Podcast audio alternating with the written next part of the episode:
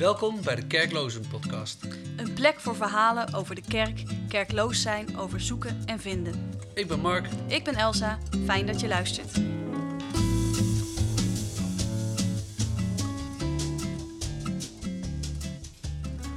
Nou, we zitten hier aan tafel met meneer Erik Borgman. Professor dokter E.P. en M. Ja, Erik, Petrus, Nicolaas, Maria. Je dacht, die M die staat voor Maria. Ja, dat is het, absoluut. Ja, meneer Borgman, en dat is fijn. Fijn dat u hier bent met ons aan de tafel. En ik zat me vandaag te bedenken dat het volgens mij precies een jaar geleden is dat u in de Dominicanenkerk voorging, hier in Zwolle. Ja. En dat ik daarbij aanwezig was en dat ik daar... Nou, van onder de indruk was. Dat is volgens mij exact een jaar geleden. Nou ja, dat is... Dat is echt heel grappig. Ik weet het niet meer. Bedoel, nee, dat snap ik. Maar het zou best kunnen, want het is wel ongeveer zoiets. Ja, want ik schreef er vervolgens ook een blog over. En het was echt voor mij een soort mijlpaalmoment. En toevallig kwam ik er net achter, dat is een jaar geleden. Ja. Dus dat is exact 2 jaar na onze verhuizing naar Zwolle. Oh, dus nou, kijk, ook 5 november is de dag. Maar goed, Erik Borgman, een van de toch wat bekendere theologen, denk ik wel, van Nederland. Vertel eens even kort want we mogen je zeggen, wie je bent. Voor de mensen die niet bekend zijn met het fenomeen Erik Borgman. Ja, zoek mij op Google. Nee, ik ben inmiddels 61, van 1957. Katholiek theoloog, gestudeerd in Nijmegen.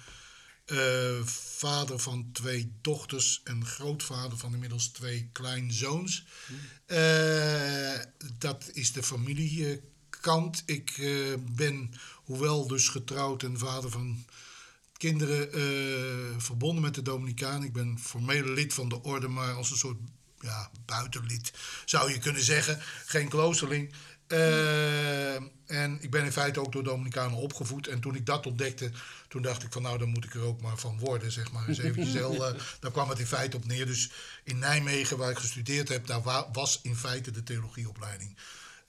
Dat werd door, in ieder geval de systematische theologie, de dogmatiek zoals het formeel heet, werd door Dominicanen gedoseerd. En daar was ik van. En op een gegeven moment raakte ik wat kerkelijk in iets ingewikkeldere situatie. En toen dacht ik, waar hoor ik nou eigenlijk bij? En toen dacht ik, dat zijn dan de Dominicanen blijkbaar. Dus dan moeten we maar eens die verbinding wat steviger aantrekken. Nou, toen zijn we begonnen ook weer met... Het is een oude structuur, dat leken bij de orde kunnen horen. Maar dat was eigenlijk al een tijdje lang, kon dat niet meer. In Nederland, of in ieder geval, die mensen waren er wel, maar dat waren inmiddels oude mensen. Je kon niet meer toetreden. Maar toen zijn we met een aantal mensen opnieuw met dat fenomeen begonnen. We zijn met 19 mensen begonnen toen. In 1999 zijn we met 19 mensen begonnen. Inmiddels zijn we iets over de 60. Dus ieder jaar komen er 1 of 2 mensen bij. Gaan ook wel eens mensen af. Zowel doordat ze toch het uiteindelijk opgeven, of omdat ze doodgaan. Ook dat komt voor. Ja. Ik ben theoloog in allerlei opzichten, dus dat is waar ik mijn brood mee verdien. Maar dat is ook wat ik doe. Ik ben inmiddels op allerlei terreinen ook actief. Ik word nog wel eens in de media gevraagd. Ik ben een soort lopende commentator op allerlei ontwikkelingen. Dus niet zozeer in de kerkelijke, in strikte zin. Dan vragen ze gelukkig andere collega's. Dat volg ik wel, maar dat vind ik zelf niet zo interessant. Hoe komt het nou dat de paus dit of dat... Goed, dat weet ik allemaal wel, maar dat vind ik zelf niet zo interessant. Maar meer zo op het grensgebied tussen samenleving en kerk, cultuur en kerk. En in dat kader heb ik ook een boekje, min of meer toevallig, een boekje over de kerk geschreven. Het was echt letterlijk toevallig, het was helemaal niet de bedoeling. Maar op een gegeven moment, ik werd er letterlijk voor gevraagd. Ik gaf een lezing over iets totaal anders. En de uitgever die stond met zijn bedoelingtje in de zaal. En die zei, kun jij nou niet een leuk boekje over de kerk schrijven? Want het is zo ingewikkeld. En toen dacht ik van goed, daar moest ik over nadenken. Een leuk boekje over de kerk en de katholieke kerk in Nederland. Het was nog niet zo heel lang na het misbruiksschandaal ook. Dus ik moest echt wel nadenken. Maar goed, op een gegeven moment, dan dacht ik, als het me nou gevraagd wordt, zal dat misschien toch ook wel een vraag zijn, zeg maar. Misschien moet ik dat dan wel serieus nemen. Dus dat heb ik toen gedaan. En eigenlijk heb ik geprobeerd daar twee dingen tegelijk in te doen. Ik heb proberen te laten zien dat een bepaalde vorm van kerkelijkheid eigenlijk gewoon voorbij is. Ik bedoel, we hebben het nog wel, maar dat zal...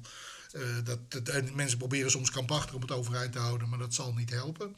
Daar ben ik tamelijk simpel over. Het wordt nog erger, zeg ik altijd, als ik voor parochisatie zeg. Dus ik moet u twee verhalen vertellen. Ik moet u eerst zeggen dat het nog erger is dan u denkt, zeg ik dan. En dan vervolgens zeg ik, ja, maar en als u dat eenmaal weet, dan kunnen we misschien weer nadenken over hoe het wel zou kunnen. Maar je moet eerst goed tot je doordringen dat een bepaalde vorm, die bij een bepaalde situatie hoorde, een bepaalde maatschappelijke situatie, een bepaalde culturele situatie, die is definitief voorbij. Als je je dat realiseert, en dat heeft geen enkele zin om dat te proberen te redden, dat is er niet meer, de voorwaarden daarvoor bestaan niet meer. Het is niet logisch meer voor mensen om elke zondag tussen 11 en 12... of tussen 10 en 11 op dezelfde plaats bij elkaar te gaan zitten. En eigenlijk steeds ook met dezelfde mensen. Dat hoort helemaal niet meer zomaar bij onze cultuur. Het is ook niet logisch om op die manier voortdurend ook met elkaar maar weer verbonden te zijn. En dat zijn bepaalde groepen mensen die dat leuk vinden, maar andere groepen doen totaal andere dingen. En dat heeft eigenlijk niks met de inhoud te maken waar het over gaat. Dus die vorm van kerkelijkheid, die zal verdwijnen. Als we dat weer weten, dan kunnen we kijken, maar wat hebben we dan wel nodig? En hoe zou zo'n kerk er dan uit kunnen zien? Maar juist omdat er zo krampachtig geprobeerd wordt om een bepaalde vorm overeind te houden, krijgen die nieuwe vormen niet eens kans om zich bij wijze van spreken aan te dienen. Dus het gaat er niet eens zozeer om dat ze geen kans krijgen om zich te ontwikkelen. Maar ja, je moet eerst op de grond zitten om te weten dat je een stoel nodig hebt. En als je nooit op de grond gaat zitten, dan weet je niet dat je misschien een andere stoel nodig hebt. Nou ja, dat is een beetje de situatie. En een van de gevolgen daarvan is dat we nog steeds allerlei clichés over de kerk rondpompen, of wat de kerk fout doet enzovoorts, die ook niet helemaal onzin zijn, maar waar het toch echt allemaal niet zomaar om gaat. Dus in de pers vind ik ook dat we doen mee aan een soort... We herhalen voortdurend eigenlijk hetzelfde idee. Dus bijvoorbeeld dat het komt omdat mensen geïndividualiseerd zouden zijn. Dat is zo'n mantra. Hè? Zo van, tuurlijk gaan mensen niet meer naar de kerk. Ja, want we zijn allemaal veel... Je kunt net zo goed het omgekeerde zeggen. Mensen zijn nog nooit zo groepsgebonden en massaal geweest als tegenwoordig. Ik bedoel, blijkbaar denken die journalisten dan... en de lezers denken dat erbij... dat mensen spontaan met z'n 60.000 naar hetzelfde stadion lopen. Nee, dat is echt niet zo. Ik bedoel, dat is wel degelijk...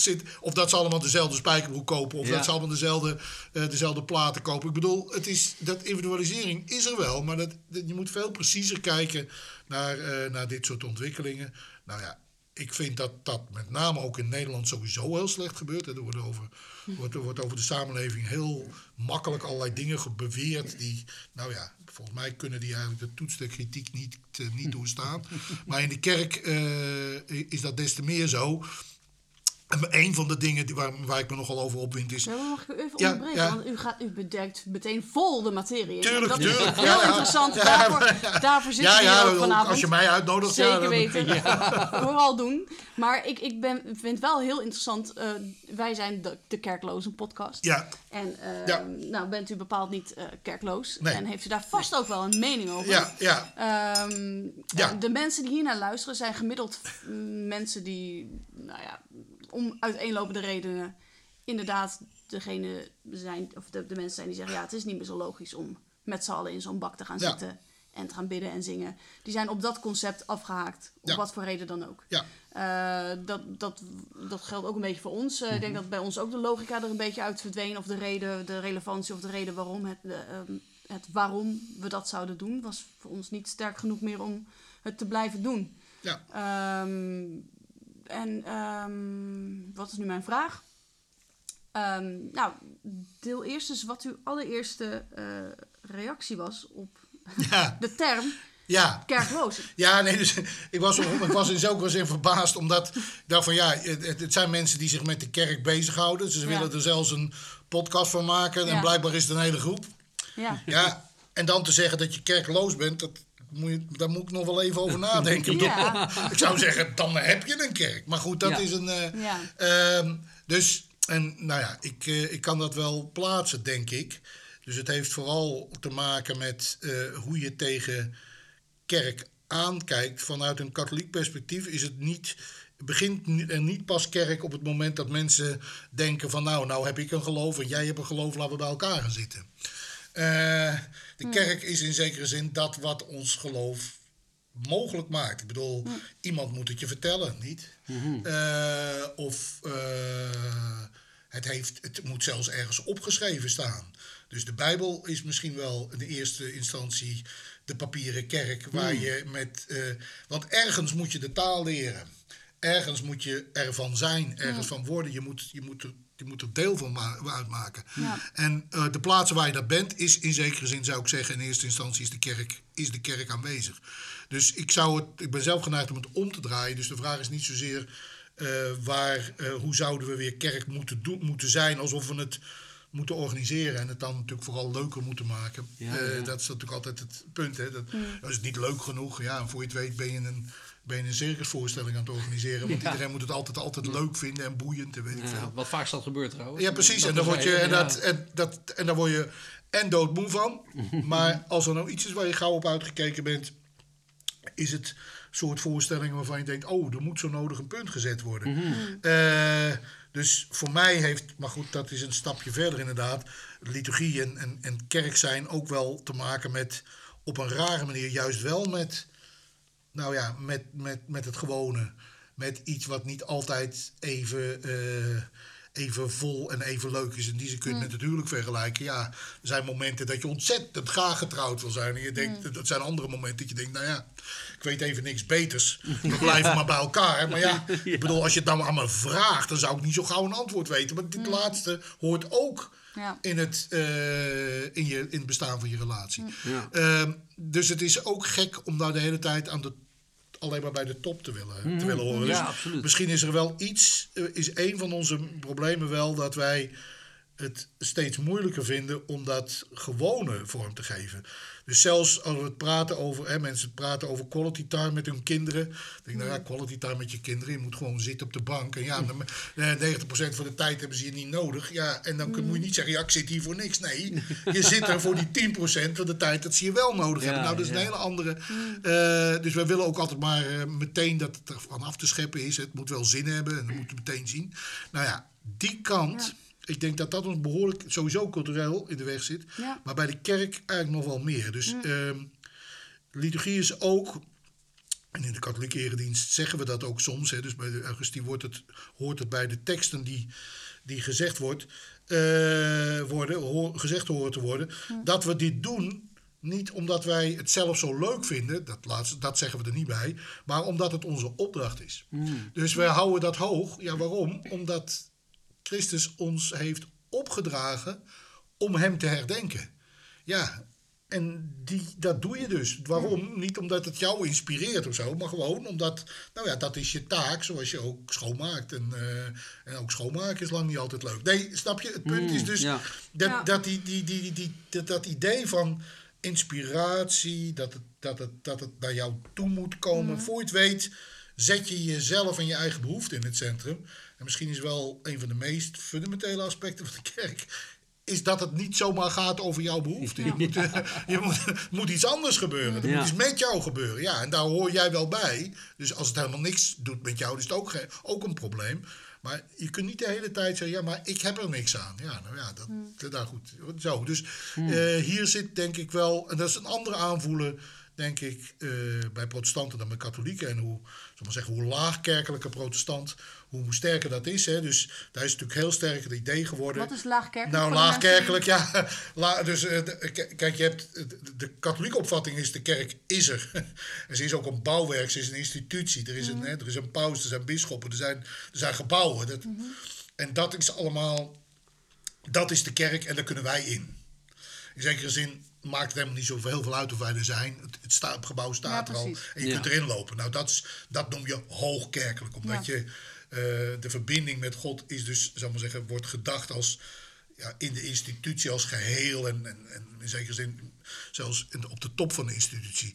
Tegenovergesteld is laagkerkelijk. En laagkerkelijk betekent dat gemeenschappen vooral tot stand komen en in stand worden gehouden. Via de onderkant, dus via de concrete mensen die erin bij elkaar komen. Daarom is er ook in protestante gemeenten altijd discussie over of er eigenlijk wel een ambtsdrager moet zijn en wat dan precies zijn taak is. Want ja, als wij toch allemaal gelovigen zijn, waarom is de een dan meer gelovig dan de ander? En inderdaad, op die manier kom je er ook niet uit. Dat zou ik ook zeggen. Het ambtsdragerschap is een symbool. Is niet omdat de een slimmer is dan de ander. Want ja, dan kunnen we nog wel even strijden met elkaar wie nou de slimste is. Maar het gaat erom dat soms moet je, om het goed te kunnen doen, moet iemand ervoor staan en die zegt, nou, ik zal nou eens voorlezen waar het vandaag over gaat. Dus niet omdat hij beter is, maar gewoon omdat iemand dat moet doen. Het is dus een taak, zeg maar, een ambt, hè, zeggen we dan.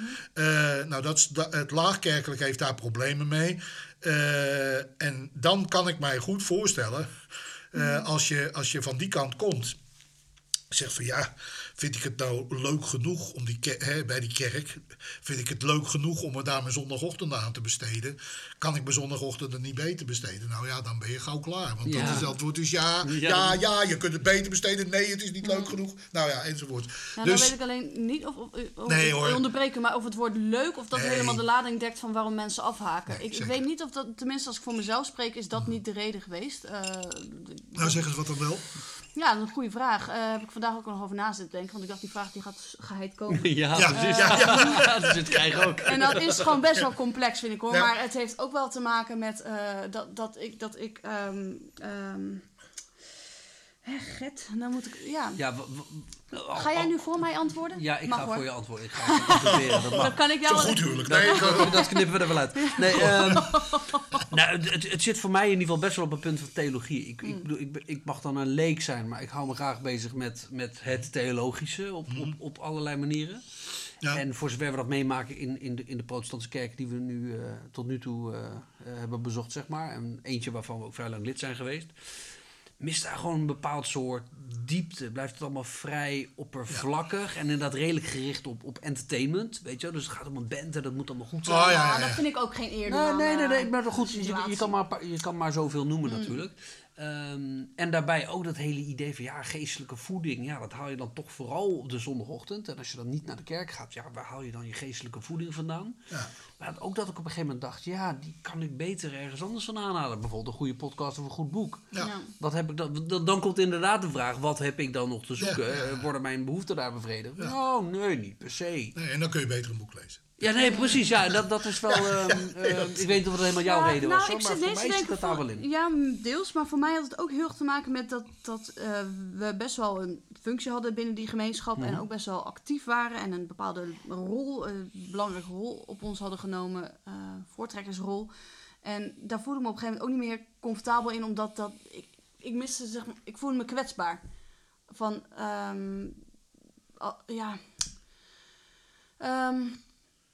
kwetsbaar als in, als ik dit niet doe, dan gaan heel veel dingen fout. Ja. Ik voelde me te belangrijk. Ja, dat is precies, het, denk ik. Ik voelde me te belangrijk in dat verhaal. En toen wij hier kwamen wonen, kijk, Mark had zich al uitgeschreven. Toen we nog in Utrecht woonden, ik kon dat echt niet. Ik ga niet zeggen op een gegeven moment, nu ga ik hier weg. Ja. Dus ik heb echt die loyaliteit. En dat, toen wij verhuisden, was dat voor mij de kans om dan maar er op een stille manier mee te breken. Precies. Ja. Gewoon niet opnieuw inschrijven. Nu even niet. Precies, dat nu even niet. En dat had echt ook te maken met van, nou, als ik straks weer in zo'n club ga instappen, dan ga ik weer daar allemaal dingen van vinden. En dan gaat iedereen daar ook weer heel erg van genieten dat ik daarvan vind. Dat ik daar dingen van vind en mij inschakelen. En dan wordt dat weer... Ja. Dan wordt het weer zo'n maakbaar activistisch ding. Ja. En ik was daar helemaal een beetje klaar mee. Ja, dus dat laatste is denk ik wel echt een deel van het probleem ook. Hè. Dus wij hebben we hebben de hele samenleving, maar we hebben natuurlijk ook de kerk gemaakt tot iets wat alleen maar bestaat als wij ons te pletter werken.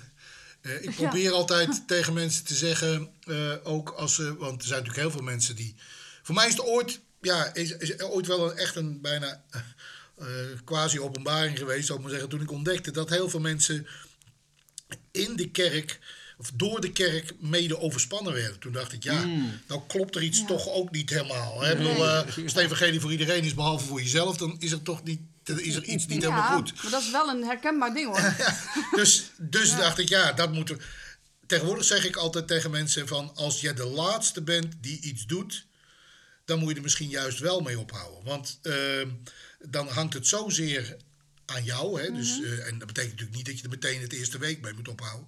Maar als het gewoon structureel zo is dat, dat er tussen jou en het omvallen van mm-hmm. de activiteit alleen nog maar jouw eigen wilskracht staat. Ja, dan moet je misschien wel zeggen, blijkbaar is het voorbij. De enige manier om te ontdekken wat we nu moeten doen is dat we ermee ophouden en kijken wat er dan weer komt. Ja.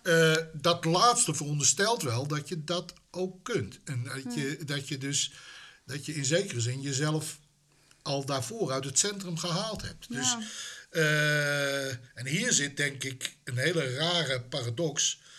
De protestante kerken zijn natuurlijk ooit begonnen met het idee van... maar wij zijn van de genade en die katholieken die willen het zelf doen. Ja. Maar de rare paradox is geworden dat die protestanten helemaal niet meer geloven in de genade. Die werken zich een ongeluk. Ja. En wij kunnen nog iets makkelijker zeggen van... nou ja, kijk, dus de bekende anekdote bijvoorbeeld van Johannes 23e... de paus in de begin jaren 60... eind jaren 5, begin jaren 60, die zei aan het einde van de dag altijd van... Heer, het is uw kerk, ik ga nu slapen, u moet er nu maar even voor zorgen. Wat ik bedoel, als je van de wereldkerk bent... als je nou ergens zorgen over zou kunnen maken, is het dan natuurlijk. Hè? Dus, en iets daarvan, ik vind wel... het zou heel goed zijn voor de kerk, als er daar iets van terugkwam. Maar ja, het is niet in deze zin niet aan ons... Dus ik noem het verschil wel eens zo. Hè. Protestanten denken dat ze het allemaal zelf moeten doen. En ook al helemaal zelf moeten geloven. Wat ik zelf ook altijd iets heel ingewikkelds vind. Ik weet vaak helemaal niet wat ik geloof. Ik bedoel, niet helemaal niet. Ik heb per slotverrekening voor doorgeleerd. Dus ik heb ervoor betaald. Ja, precies daarom. Dus ik kan het allemaal wel uitleggen. Maar nee, mijn voorbeeld is altijd... Ik heb ooit, inmiddels 10 jaar geleden... heb ik mijn eigen iets jongere broer moeten begraven. En... dan zeg je bij dat graf de bekende dingen over dat dit het einde niet is en dat er aan de overkant... Maar op het moment dat iemand op dat moment aan je vraagt... maar meen je dat nou echt? Is dat een volkomen verkeerde vraag. Want natuurlijk meen ik het in de zin van dat ik het zeg omdat ik het meen.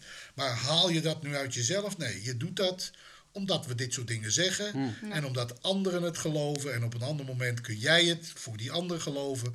We moeten op dit punt... Ja, zeg ik altijd, elkaar het geloof geven. Misschien is dat nog wel de allerbelangrijkste taak van de kerk. Dat wij op het moment dat de een het niet meer kan... dat iemand anders zegt, ja, maar wij gaan toch gewoon door. Je kunt, jij hoeft, stap maar even uit. Ja. Wij gaan gewoon door en als je er weer aan toe bent... dan kun je gewoon weer meedoen. Ja, en dan leun je op elkaar en op de traditie ook, denk ik. En precies. Dat is denk ik wat op een gegeven moment in mijn eigen kerkelijke... loopbaan of zo, op een gegeven moment heel belangrijk werd... was dat je het allemaal maar zelf ook ervaart. Ja. En dan ga je persoonlijk stille tijd houden... en dan ga je persoonlijke godsplan met jouw leven ga je dan zoeken. Ja. En dat is allemaal zo zwaar. Ja. Ik heb dagboeken volgeschreven met hartekreten... en weet ik, het moest allemaal zo intens en zo. En als ik dat dan hoor, denk ik... oh, kijk, dat is ook een van de redenen waarom wij nu in de Zwolse Dominicanenkerk... iets vinden waar we... Wat we fijn vinden. Ja. Namelijk, je komt daar binnen en dat loopt al heel lang. Ja. En het heeft jou niet nodig. Ja. En toch, dat maakt het voor mij heel fijn. En in die blog die ik schreef naar aanleiding van die bezoek aan die dienst... toen was daar gebruikte ik het woord pretentieloos. Dat vond ik heel fijn. Het heeft zo weinig pretenties. Dat vind ik wel opmerkelijk. Want ik bedoel, pretenties, dat weet ik niet. Maar het is natuurlijk wel, wij willen het wel goed doen. Zeker daar wil men het wel goed doen. Maar ik begrijp wel wat je bedoelt. Het is helemaal, er zit een fundamenteel idee achter... dat wij kunnen dat helemaal niet veroorzaken, zeg maar. En het is in zekere zin... dat is bij mij ook wel gegroeid, hoor. Daar moet je wat ouder voor worden, denk ik. Mm-hmm. Het is het wonder dat je er zelf deel van mag uitmaken. Het is helemaal niet zo, omdat je... in die zin herken ik me de laatste jaren veel meer in bijvoorbeeld Mozes, die dan zegt als hij geroepen wordt... nou, als je nou iemand wil hebben die goed kan praten... moet iemand anders hebben, want ik ben er niet zo goed in. Ja, toch moet jij het maar doen. Nou ja, ik bedoel zo... en dat kun je dus aan de ene kant als een last zien... maar je kunt ook zeggen, nou ja, blijkbaar is het wel goed genoeg. Ja. En hoeven dus niet allemaal toptalenten te zijn. En mogen we er ook zijn met ons gekruk. Dat betekent niet...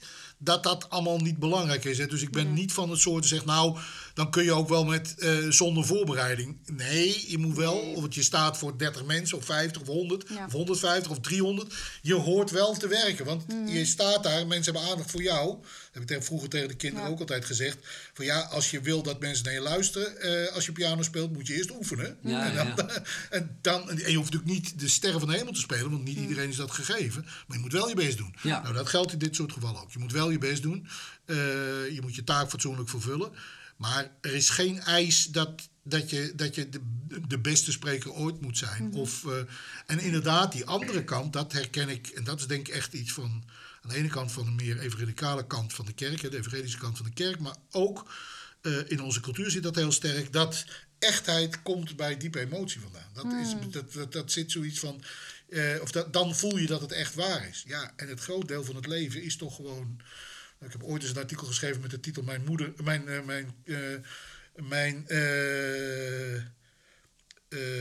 God is als een grijze vrijdagmorgen. En dat is een gedicht van Achterberg. Dat heet Mijn moeder is een grijze vrijdagmorgen.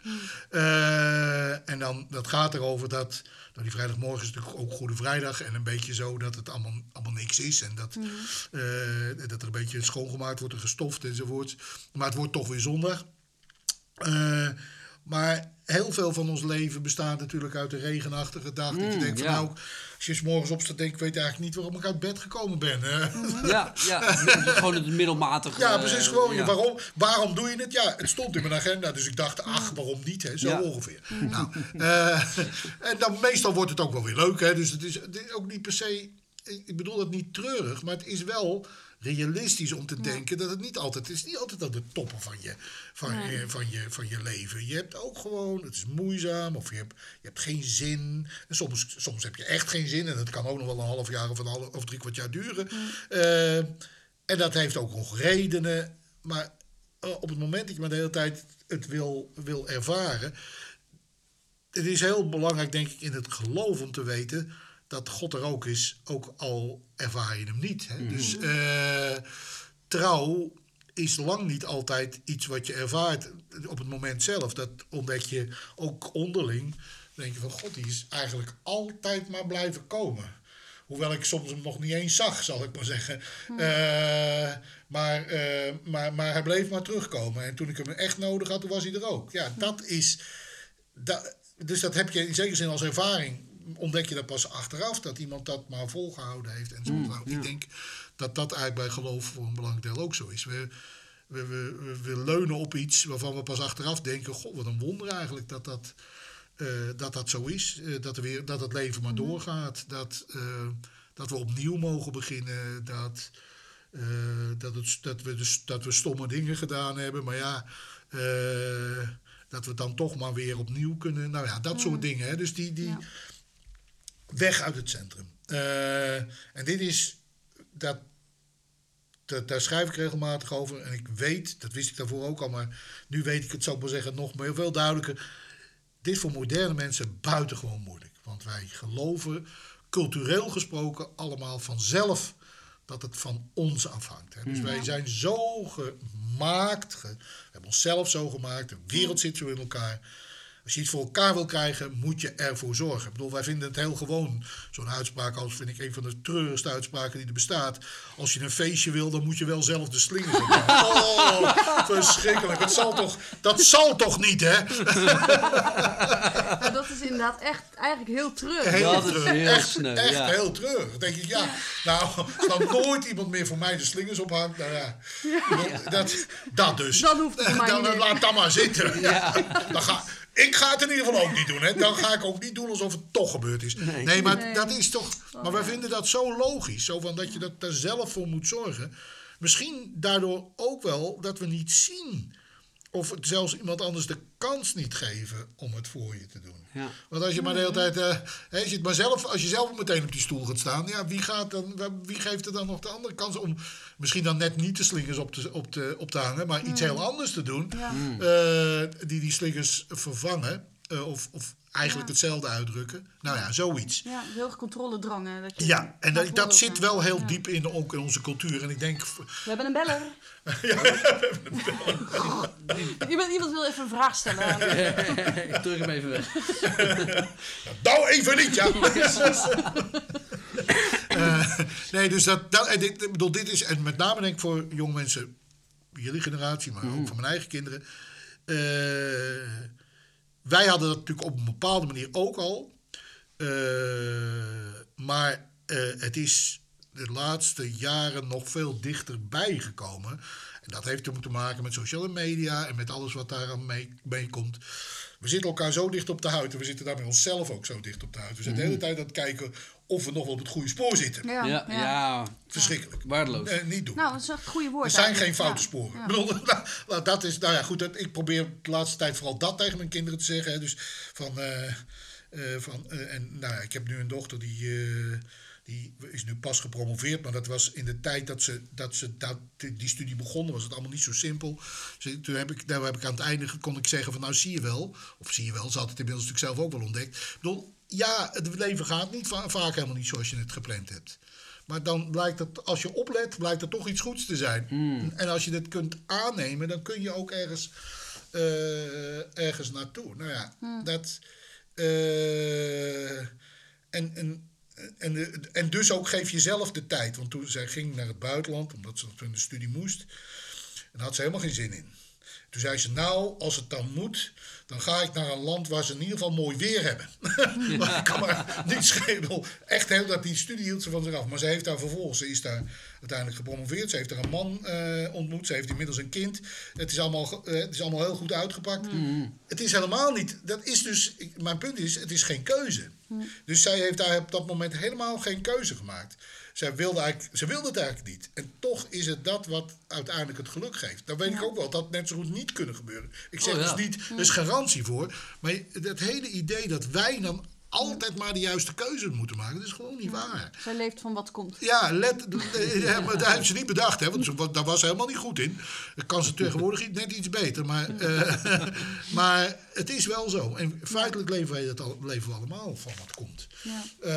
Dus ook het idee... Dus dat vind ik zelf ook echt een illusie. Als je terugkijkt naar je eigen leven en je kijkt naar wat de belangrijke dingen zijn in je eigen bestaan, kom je bij dingen die ontstaan zijn, gekregen, toeval zeggen we dan, en helemaal niet georganiseerd. Ik bedoel, ik ken ook mensen die hebben jarenlang, wilden die per se een relatie, de ene datingsagency naar de andere, zal ik maar zeggen. Ze hielden ermee op en ze kregen een relatie. Ik bedoel, ik weet wel, dat hoeft niet zo, maar het is wel omgekeerd als je er de hele tijd maar op zit. Ja.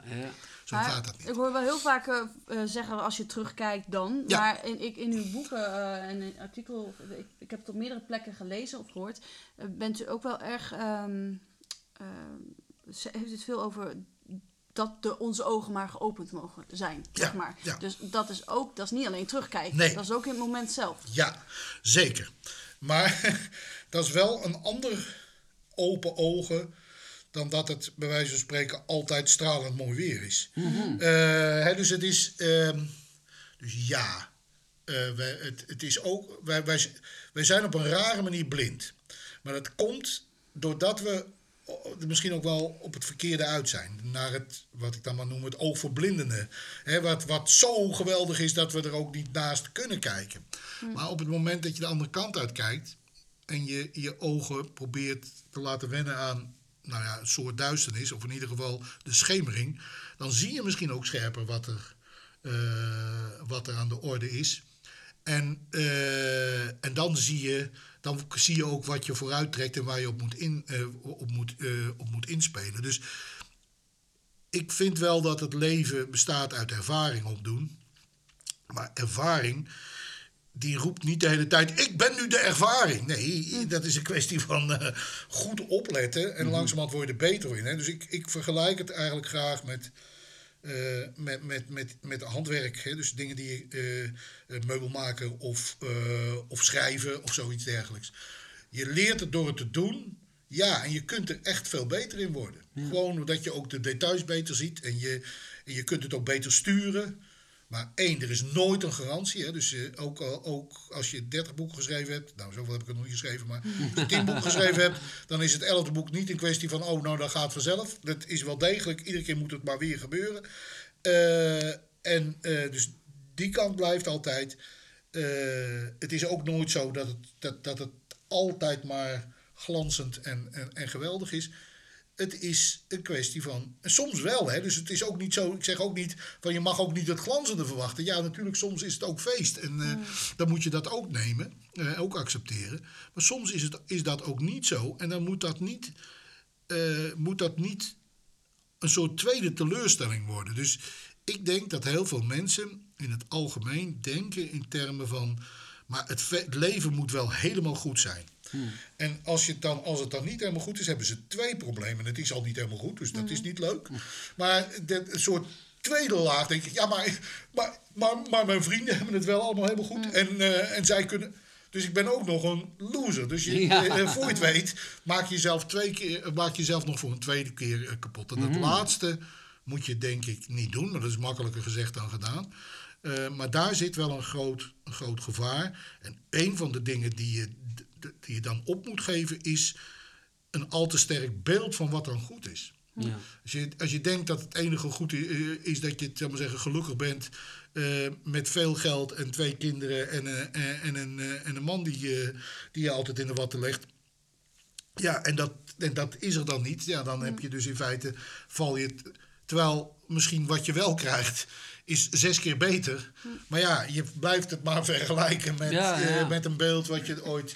Of wat onze samenleving op ons afstrooit. Of wat onze omgeving op ons afstuurt. Hè. Dat is natuurlijk ook...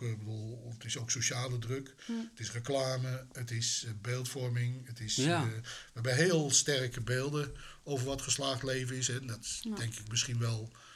een van de meest ingewikkelde kanten van onze samenleving. Onze samenleving zegt dat ze niet meer moraliseert. Hè. Vroeger moesten we van alles. Tegenwoordig ben je vrij. Nou, dus het is buitengewoon moraliserend. Ja. Je moet er op een bepaalde manier uitzien. Je moet het op een bepaalde manier gedragen. Je moet er ontspannen in zijn. Je moet 6 dingen tegelijk kunnen. Ja. Backpacken in Thailand. Precies, alles, inderdaad. Ja. Alles al gedaan hebben. Ja. En je moet het ook altijd leuk hebben. Het is ook zo'n merkwaardige ding. Ja. Je mag nooit bij de pakken neerzitten. Joh, je bent jong, ga iets leuks doen. Ja, nou ja, misschien ben ik nu wel jong om eventjes niets leuks te doen. Nou ja, goed. Dus hier zit wel echt een druk. En nou kom ik terug bij die kerk. De kerk zou een plaats moeten zijn waar we ons minstens van deze druk bevrijden. Waar we niet ook nog eens een keer iets moeten. De kerk hoef je nou net even niks. Je mag het ook niet weten. De kerk is misschien wel een ruimte... Waar wij zouden moeten weten. Dat als wij het even niet weten, dat er misschien iets of iemand anders is die het wel weet. En dat het, als je het een half jaar niet weet, dan is het nog niet erg. De kerk bestaat al 2000 jaar. Ach, dat komt wel in orde. Ja. Nou ja, zoiets. Hè? Dus een soort ontspanning die daarmee meekomt, zou ik wel heel prettig vinden. Dan kunnen we misschien ook weer de echte vragen gewoon onder ogen zien. Want die zijn er wel, ook in de kerk, maar ook in de samenleving. Maar omdat we zo in paniek zijn, willen we maar meteen een oplossing. Ja, en wat zich het eerst aandient, is vaak niet het beste. Dus dan gaan we, gaan we het maar zo doen. Nee, dus afstand, rustig, kalm aan. Nog eens een keer eromheen lopen. Met elkaar eens gaan zitten. Stilzitten, bidden. Ook al voel je het niet, toch bidden. Nou ja, zo dit soort dingen. Dus die taaiheid, die hoort er volgens mij ook bij. Ja, en die vind ik ook al mooi. Als ik inderdaad kijk naar wat u net schetst over die gejaagdheid... en het moet allemaal maar leuk, het moet allemaal maar snel en het is allemaal maakbaar... daar word je uiteindelijk gewoon heel erg onrustig van. Dus volgens mij beïnvloedt dat namelijk ook je godsbeeld. Ik heb het idee dat veel mensen, ik heb er zelf niet zoveel last van... maar veel mensen, God is uiteindelijk ook gewoon de God van... het succes en de 2 kinderen en de auto. En op het moment dat die dingen je niet toekomen... dan voel je op een bepaalde manier misschien ook in de steek gelaten door God. Ja. Terwijl, en ik weet niet wie het zei... maar misschien was het Nietzsche, maar misschien een andere. Dat weet jij waarschijnlijk beter dan ik. Die op een gegeven moment zei... Ja, mensen vinden God niet omdat ze niet laag genoeg kijken. Ja. Nou, dat heeft Nietzsche niet gezegd, want Nietzsche was helemaal niet zo van de laag kijken en geloofde niet in God. Maar kun je nog over hebben. Maar...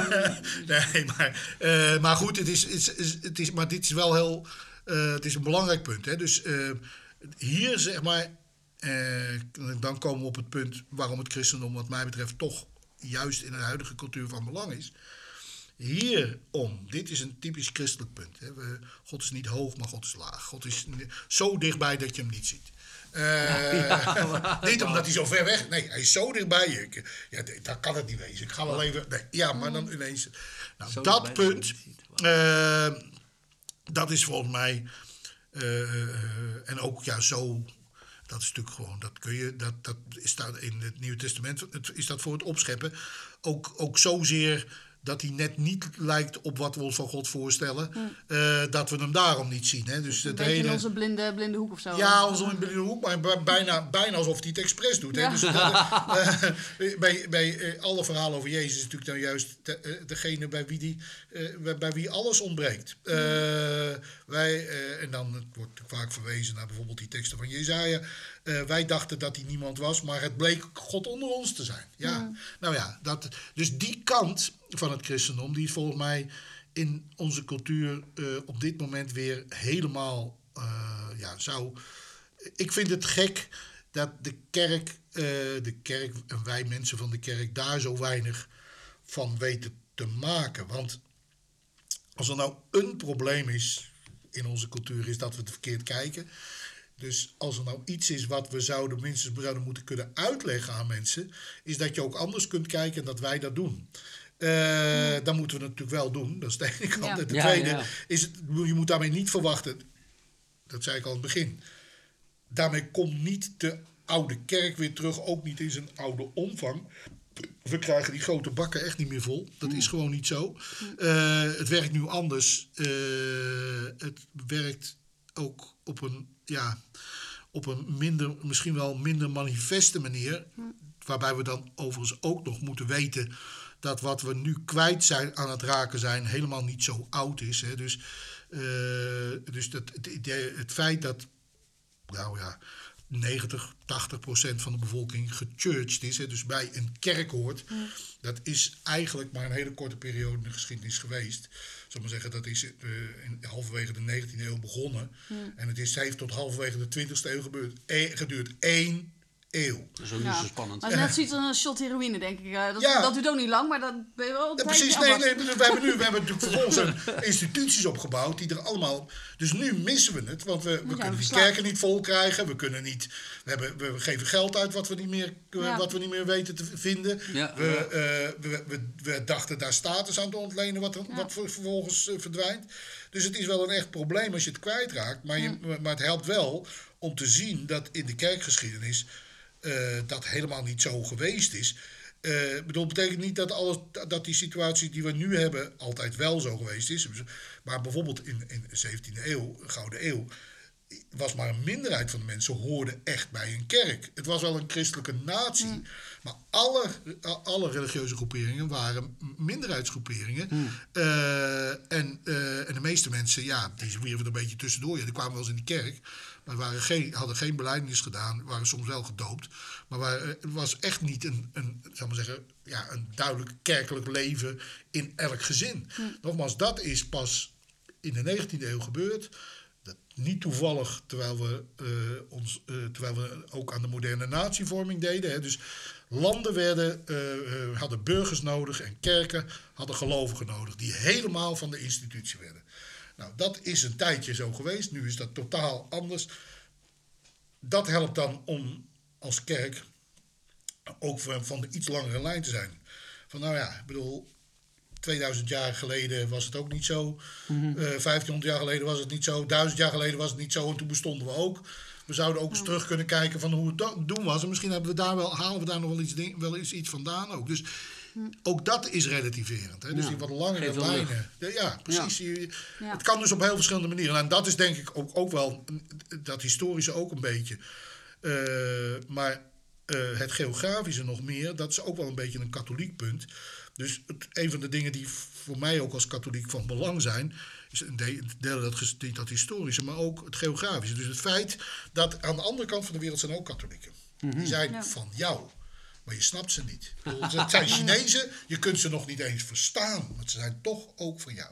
Nou ja, dat is een hele andere kerkbeleving dan dat je zegt, ja, maar hier in Nederland, hè, dus waar natuurlijk bepaalde protestante groepen hebben, hier in Nederland is het enige ware geloof. Ja, dat vind ik al buitengewoon moeilijk om dat te geloven. Dat die paar honderd mensen of paar duizend mensen die dan toevallig in een hoekje in Nederland zitten, het overeind zouden weten te houden. Dus dat is echt een andere. Dus dat zet je zeker vanzelf al uit het centrum. Ja, je weet dat is gezond. Je weet dat er ergens anders ook. En dat is totaal anders. Als die hier komen, dan zijn die verbijsterd over wat wij doen. Nou, dat is mooi. Want dan snappen wij ook dat wij niet naar enzovoorts. Hè. Dus dat is een hele andere. En wordt het ook dan echt zo ervaren? Dan zijn ze verbijsterd. Dat klinkt als dat ze daar het een en ander van vinden. Ja, zeker. Ja, natuurlijk. Als je, bedoel, er zijn zeker praktijken die in Nederland heel gewoon zijn, waarvan buitenlanders onmiddellijk zeggen. Wat is een voorbeeld? Nou ja, bekende voorbeelden zijn. Het gaat vooral over de wijze waarop in Nederland in de katholieke kerk liturgie gevierd wordt. Wij Nederlanders houden zich niet zo heel erg aan de formele voorschriften. Voor buitenlanders is dat vaak belangrijker. Of in ieder geval, die gaan daar anders mee om. En die gebruiken de teksten in ieder geval tamelijk letterlijk. En dan doen ze wel, ze gaan met die teksten vervolgens net iets anders om. Maar ze gebruiken de teksten wel in Nederland. Maar heel vaak worden dus eigen teksten gemaakt. Nou, dat mag niet zomaar eigenlijk. Maar goed, dat is een. Toch dus, Nederlands, hè? Dus de eigen wijsheid. Ja, dat heeft natuurlijk ook iets te maken met die periode dat dit ontstond. Tweede helft jaren 60. Dat iedereen een beetje zei van, ja, nou zijn wij eens aan de beurt. Hè, dan mogen wij ze ook zeggen hoe het zit. Maar voor buitenlanders is dat vaak heel moeilijk. Maar ik vind het. Nederlanders zijn dan, zou ik zeggen, meestal geneigd om arrogant terug te zeggen. Ja, maar dan komt dat jullie nog niet zo ver zijn. Nou, dat vind ik eerlijk gezegd een beetje een rare. Dat is denk ik vanuit het centrum meer. Precies, dan toch weer van wij zijn het gidsland. Ja. En, hè, dus in de jaren 70 was dat natuurlijk ook bijna echt een overtuiging. En Nederland zou de wereld redden. Wij hadden de enige echte beschaving. Want wij waren verder dan overal elders met tolerantie. Het is heel christelijk om heel veel van iets kleins te verwachten, toch? Zeker, ja. Maar of dat nu met arrogantie gepaard kan gaan. Ik weet wel, God kan alles gebruiken, maar niet voor de hand liggen. Zelfs Nederland. Ja, precies. Zelfs Nederland. Nee, maar dat is dus. Dus ja, buitenlanders kunnen daarover fronsen. En ik vind het dan buitengewoon interessant om met ze dan te kijken wat het dan is, wat ze dan missen, waar het dan in zit. En dan opnieuw te ontdekken ook wat je samenhoudt. Want uiteindelijk hoor je toch op de rare manier allemaal bij datzelfde. Ja. Maar wat is het dan? Ja, ook dat is niet zomaar te zeggen. Ik bedoel, we zijn natuurlijk wel. Er is natuurlijk een leer. Maar ja, is dat nu wat ons bij elkaar houdt? Het is voor een deel de liturgie. Maar is dat nu precies wat? Wat is het nou precies? Ja. Nou ja, ik vind dus.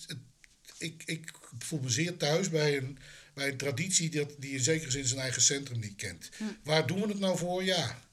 We zitten er allemaal zo op een bepaalde manier in. En we zijn nog maar bezig te ontdekken waar het eigenlijk over gaat. Nou ja, dat vind ik eigenlijk wel gezond. Ja. Dus ja, zo een beetje uit dat idee van het centrum enzovoorts. Dan kun je misschien ook weer terug naar dingen die werkelijk van belang zijn. Want natuurlijk is bijvoorbeeld de vraag waar we nu voor staan, denk ik ook als cultuur. Wat doe je eigenlijk met gebroken levens? Hè? Mm-hmm. Als het misgegaan is in je leven, waar sta je dan nog? Als je een misdadiger bent geweest, mag je dan nog een tweede kans krijgen.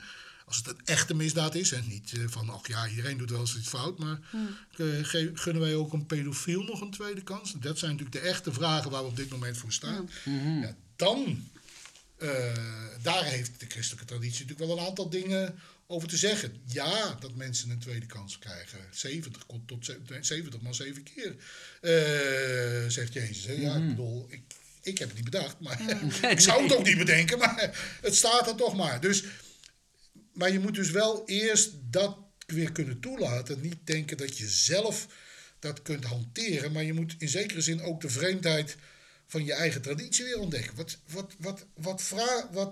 Wat horen we hier nou? Wat wordt er hier in vredesnaam tegen ons gezegd? Dat we als we willen leven, moeten we niet bang zijn voor de dood. Nou ja, het zal wel, maar we moeten toch even over nadenken, niet? Maar er wordt heel veel dingen worden als een soort vanzelfsprekendheid genomen. Alsof ze niet... En mensen willen dan af van het niet-eigen tijdse. Maar ik zou juist zeggen, in dat niet-eigen tijdse, het idiote, zou ik nou maar even zeggen, op zo'n huis aan de keuken gezegd, daar zit het geheim in. Dus we moeten helemaal niet weg van het aanstootgevende. Als we iets betekenen, zit het in dat aanstootgevende. Totaal onbegrijpelijke van sommige dingen.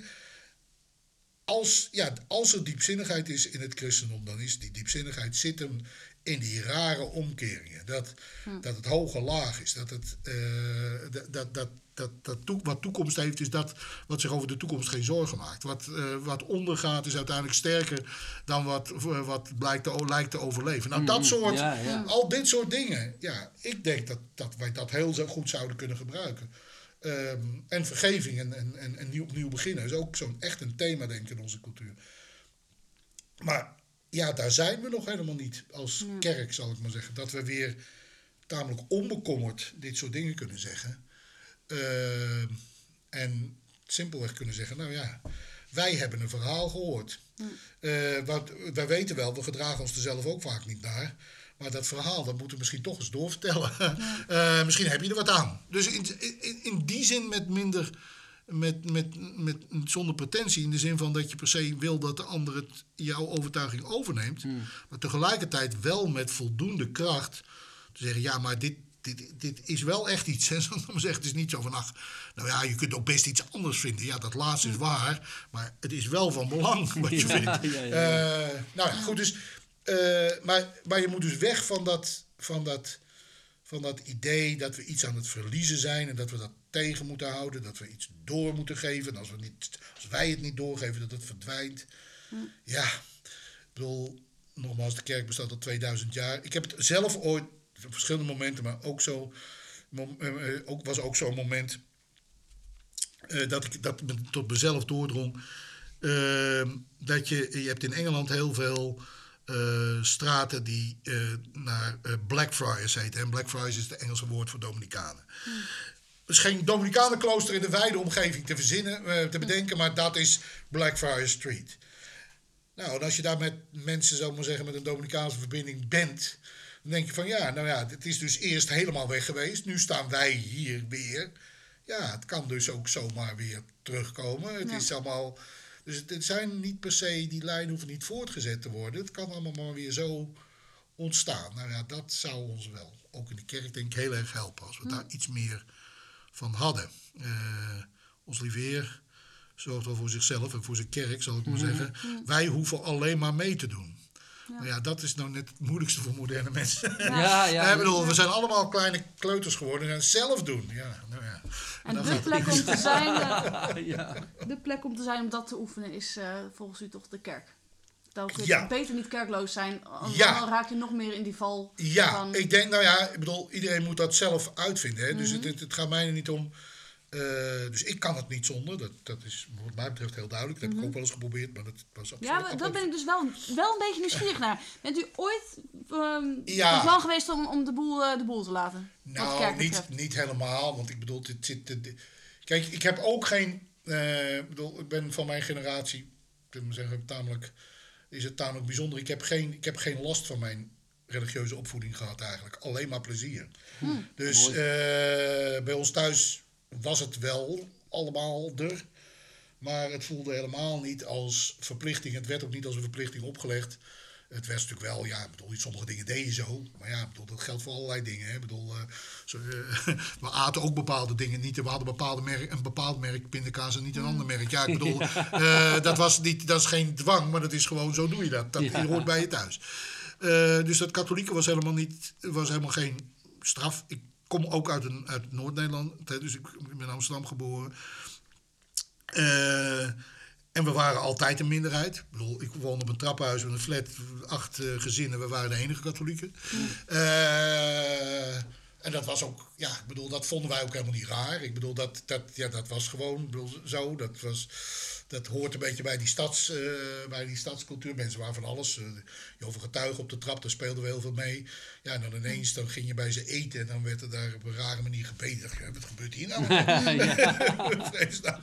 God heet Jehovah. Oh, dat heb ik dan nog nooit. Weet je wel, dus ineens was het ineens. Maar het was eigenlijk helemaal geen probleem. Dus... Maar natuurlijk heb ik ook wel van die momenten gehad...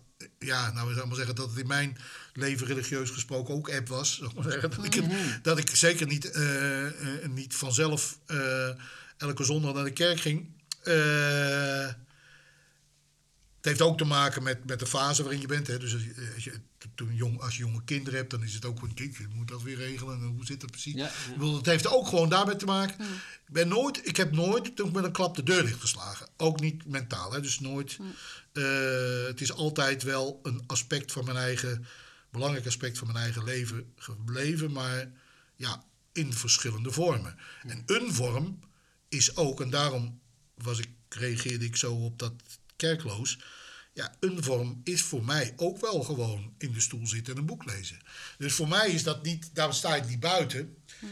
Dat is ook een manier van toebehoren. Ik bedoel, als een instelling groot genoeg is, dan heeft ze ook behoefte aan mensen die in die zin aan de marge zitten, die dingen doen waarvan anderen denken, nou ja, het zal wel moeten, maar ik zie het voorlopig nog niet. Ja, totdat ineens, als iemand 15 jaar gestudeerd heeft met een briljant idee komt, zegt, oh nou, dat is toch ergens goed voor geweest. Ja. Nou ja, dat is denk ik voor een katholiek net iets makkelijker. We hebben natuurlijk ook kloosterordes waarin mensen dingen doen waarvan je denkt, nou ja, het zal wel belangrijk zijn dat het ook gebeurt, maar het is niet van mij.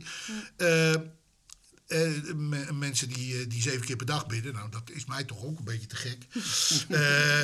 Dus een tijdje vind ik dat leuk, maar na een tijdje denk ik, nou, moet ook wel eens wat gebeuren. Nou wil ik eens doorlezen, zou ik maar zeggen. Niet iedere 5 kwartier weer denken van, oh, dan moet ik naar de kerk. Nee, ik wil nou even doorlezen. Dus, maar dat kan dus ook, want je weet dat er dus andere vormen zijn die net zo goed zijn. En we hoeven niet allemaal hetzelfde te zijn.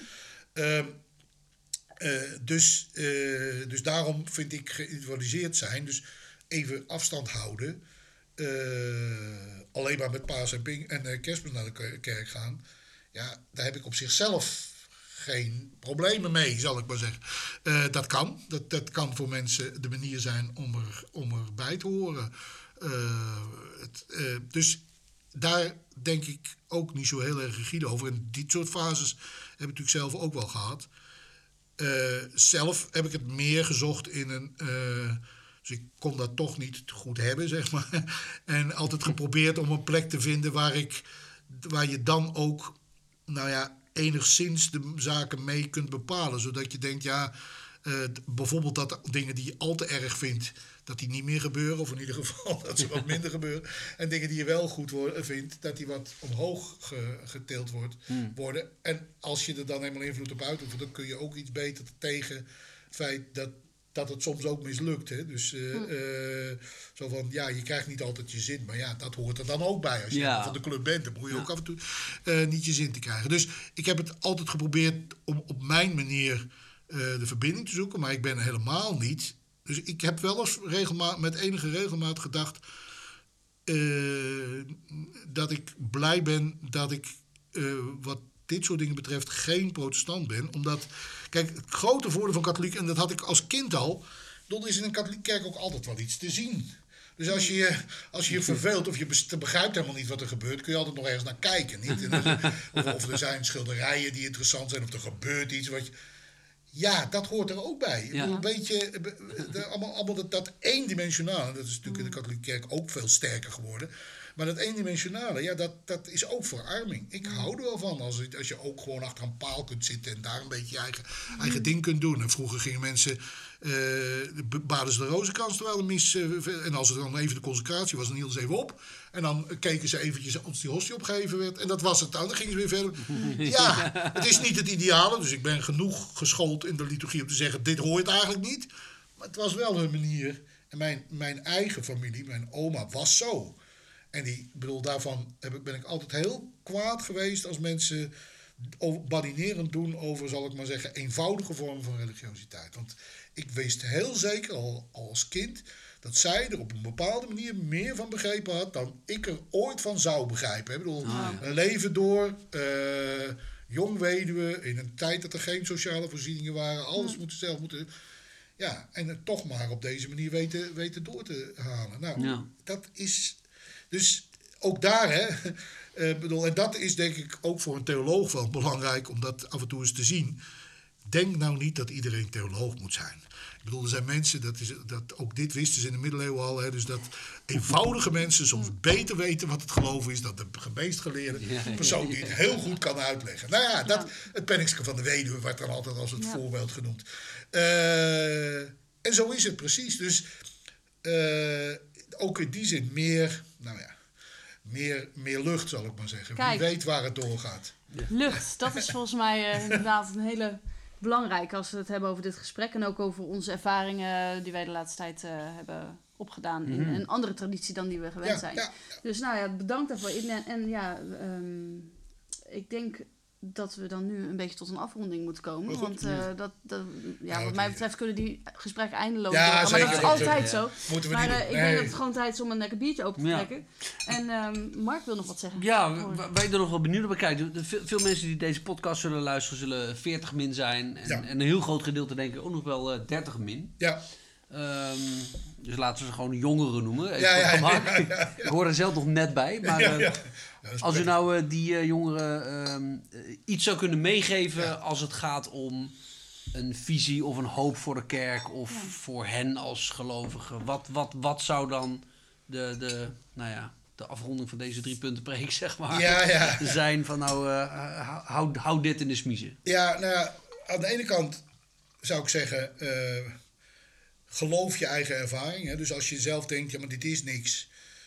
Laat je dan niet door iemand anders aanpraten dat dat wel iets is. Blijkbaar is het dan niks voor jou op dat moment. Ja. En aan de andere kant probeer ook ruimte te houden op het moment. Dus relativeer ook je eigen ervaring. Dus ja, misschien is dit niks nu voor jou.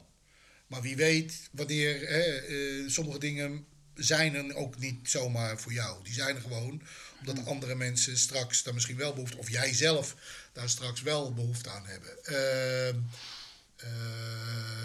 Dus denk niet meteen dat iets meteen nuttig moet zijn. Ik weet wel, dit is aanzienlijk makkelijker te geloven als je 60 bent dan als je 30 bent. Dat weet ik zelf ook nog wel van toen ik 30 was. Dus misschien moet je dat ook maar langzaamaan ontdekken. Maar het is toch goed dat iemand dat af en toe zegt. Ja. Want dan denk je, oh, dat heeft hij, dat klopt wel, dat heeft hij al, heb ik wel eens gehoord. Dus dat is altijd een mooi idee. Nee, dus kijk, het ingewikkelde van het leven is dat je kunt het niet van tevoren aansturen. Je moet het meemaken en sommige dingen moeten ook wel even aankomen. Dus ik denk dat het heel goed zou zijn als jonge mensen iets minder stevige beelden zouden hebben over wat hun eigen toekomst zou moeten zijn en wanneer ze geslaagd zijn. Ja. Maar ja, ik weet wel, dat kun je 100 keer zeggen, maar dat helpt helemaal niks. Want onze cultuur doet dit met mensen. Ja. En je moet er dus wel tegenaan lopen. Maar het helpt dan misschien toch dat iemand af en toe zegt, maar daarnaast is er ook nog wat. Dus als jij het even niet weet, dan is er daarna niet niks. Zoals je tegen je kinderen ook zegt. We zullen je wel opvoeden en we zullen wel zeggen wat fout is en wat goed. Maar ook als je iets fouts gedaan hebt, dan houden we toch nog van je. Ik had ook de familie die zei, al smeer je de stront aan de muur, je krijgt ervoor op je donder, maar we blijven van je houden. Nou, dat ongeveer. Hè? Ja. Dat is er wel een... en als je dat niet alleen maar bij je ouders kunt zien, maar zal maar zeggen van wat... als je dat ook kunt zien bij wat uiteindelijk de grond van ons bestaan is, God zelf.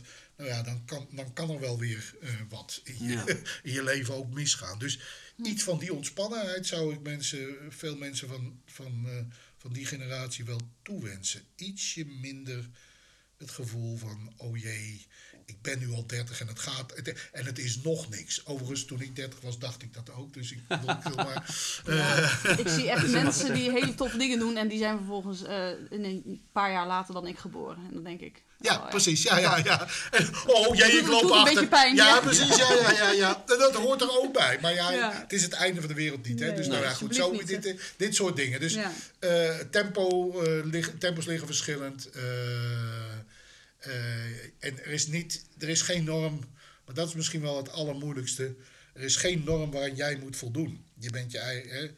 God houdt van jou. Zou ik bijna en niet van jou omdat je op iemand anders lijkt, maar van jou. Ja, dus dat mag ook gewoon. Jij bent zoals jij bent, is het in beginsel goed. Je moet geen stomme dingen doen natuurlijk, geen verkeerde dingen, maar tegelijkertijd, je hoeft ook niet te doen wat anderen doen. Dat is zoiets dergelijks. Ik zou het mooi vinden als dat ook weer iets meer in onze cultuur kwam. Dat we dat op scholen kinderen ook weer net iets meer leerden. Dat ze niet denken dat als ze de Cito-toets verknallen, dat ze hun leven verknallen. Dan ben je 12 en dan denk je, shit, mijn leven is voorbij. Nou, dat lijkt me nou toch ook niet zo'n goed idee. Dus iets meer van dit soort ontspanning. En voor mij heeft dit wel echt met God te maken. God is uiteindelijk degene die... ons draagt, ook op het moment dat we het misschien wel in onze eigen ogen niet eens meer verdienen. En dat je denkt, nee, maar dan nog zegt hij van, ach joh, kom op, doe je zo gek. Zoiets. Nou. Ik zeg, laten we daar een proosten. Ja, proost. Cheerio. Dank u wel. Ja, bedankt voor deze tijd. Ontmoeting. Ja, graag gedaan. Ja. Voor wie nog meer wil lezen, zoek even op Erik Borgman. Waar blijft de kerk? Leven van wat komt. En zielen winnen. Ja, zielen winnen is zijn kortere stukjes. Dus als je af en toe eens in bed iets wil lezen, dan is dat geschikt. Ja. Waar blijft de kerk? Gaat echt over de kerk. En, eigenlijk is het Leven van wat komt is het boek wat ik aan het schrijven was... toen ik ineens gevraagd werd om Waar blijft de kerk te schrijven. Dus dat gaat meer over de samenleving en onze hele kwestie van maakbaarheid. En waar we dan in vastlopen. En dat is prachtig, trouwens. Ik ben er een stukje in bezig, dus top. Bedankt.